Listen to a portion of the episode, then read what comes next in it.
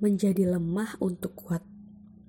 Bersyukurlah hati dikaruniai sifat lupa dan kemampuan berbolak-balik dengan cepat.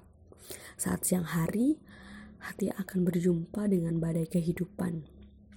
Hatimu boleh hancur sehancur-hancurnya, biru lebam, berdarah, robek, bahkan sampai kau tidak mengenalinya lagi.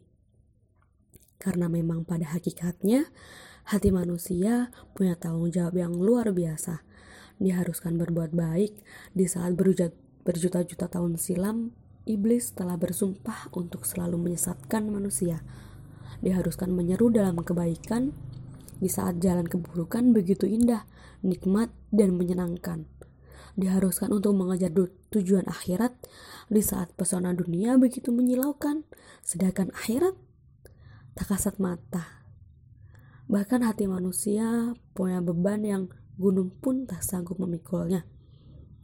Dalam Quran Surat Al-Hasyr ayat 21 disebutkan, Kalau kiranya kami turunkan Al-Quran ini kepada sebuah gunung, pasti kamu akan melihatnya tunduk terpecah belah disebabkan ketakutan kepada Allah.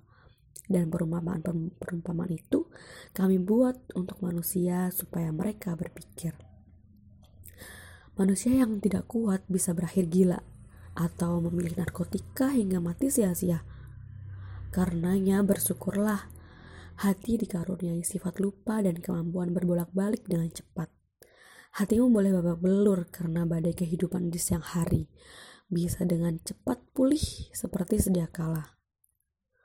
Selesaikan semua urusan hatimu sekitar pukul 3 sampai 4 pagi Serahkan semua luka-luka kehidupan itu kepada Sang Maha Penyembuh. Saat siang hari, kau boleh berlagak kuat koda nerjang badai. Tapi di malam hari, kau boleh menjadi selemah-lemahnya, sekecil-kecilnya dan setidak berartinya manusia. Silahkan mengadu, menangis, mengeluh, meraung, mengiba dan memohon.